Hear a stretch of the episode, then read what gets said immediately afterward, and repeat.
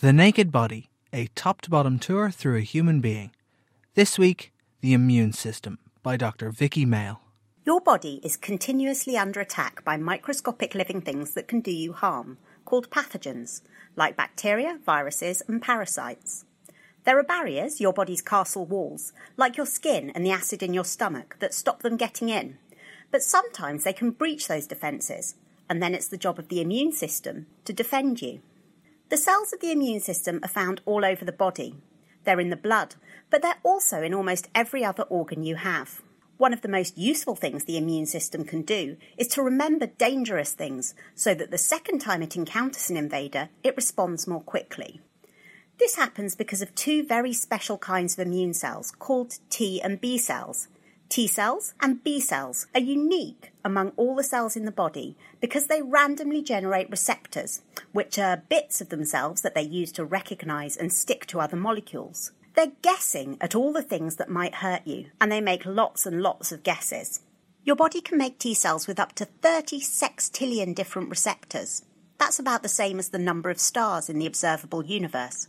So, for any molecule you can imagine, there'll be a T and a B cell that can stick to it. But of course, you don't want to make an immune response to everything in the world all the time. Hay fever is your immune response attacking the ordinary, harmless pollen that gets into your nose. So, how do we control the immune response so that it's only switched on when it should be, and isn't like that burglar alarm that goes off when the neighbour's dog just thinks about barking? Let's imagine that you fall off your bike and graze your knee, and some bacteria get in.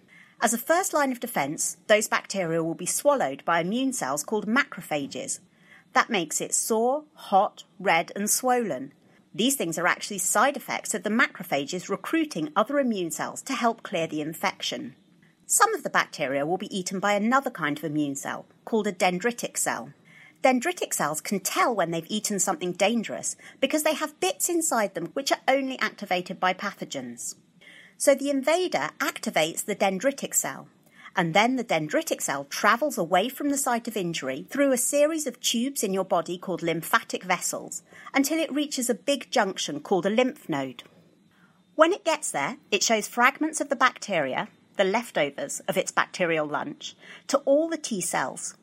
Even though only some of the T cells will have the right receptor, those ones will be able to recognize those fragments. And alongside the fragment, the dendritic cell also gives the T cell a danger signal, which tells the T cell that what it's seeing comes from something that we would rather not have in the body.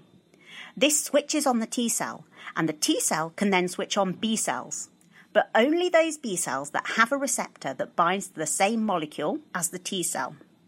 The activated B cells make a version of their receptor called an antibody, which travels in the blood and attaches to the bacteria. These are like big neon signs which tell macrophages, free lunch here. And this helps the macrophages to eat them, speeding up the clearance of the infection. At the end of the immune response, most of the T and B cells die, but a few veterans will survive for the rest of your life. If you're ever infected by the same bacteria again, they can rapidly divide and make antibodies so the infection can be cleared more quickly.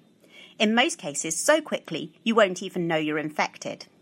We've got a lot to thank our immune systems for.